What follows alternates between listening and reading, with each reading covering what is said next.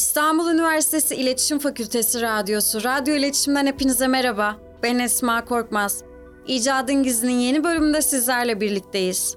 Bugünkü bölümümüzde sizlerle birlikte matbaayı konuşacağız.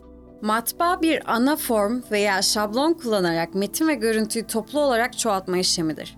Tahta baskı gibi baskı yöntemlerinin başlangıcı milattan önceye kadar uzatılabilir. Ancak bugün bahsedeceğimiz taşınabilir, seri basıma uygun tipteki modern matbaa olacaktır. Dilerseniz başlayalım.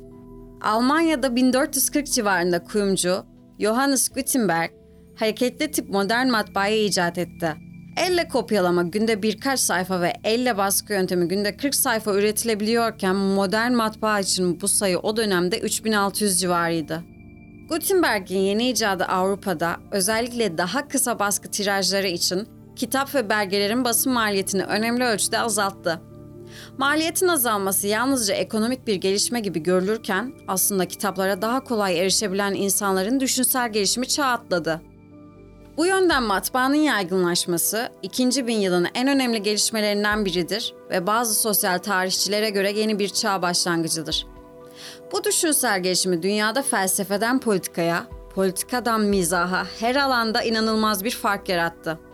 Mekanik hareketli tip baskının gelişi Avrupa'da toplum yapısını kalıcı olarak değiştiren kitle iletişim çağını başlattı.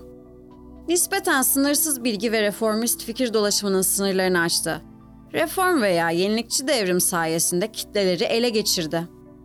Siyasi ve dini otoritelerin gücünü tehdit etti. Okur-yazar oranındaki hızlı artış, okur-yazar elitin eğitim ve öğrenim üzerindeki tekelini kırdı ve ortaya çıkan orta sınıfı destekledi. Avrupa çağında halklarının artan kültürel öz farkındalığı, proto milliyetçiliğin yükselmesine yol açtı ve Latince'nin geçerli dil statüsüne zarar verecek şekilde Avrupa yerel dillerinin gelişimini hızlandırdı. Fransız devrimi kadar önemli, bir sonraki tarih çağı başlatacak siyasi hadisenin düşünsel gelişimini devindirdi. Bunca şeyin altındaki sebep aslında açık.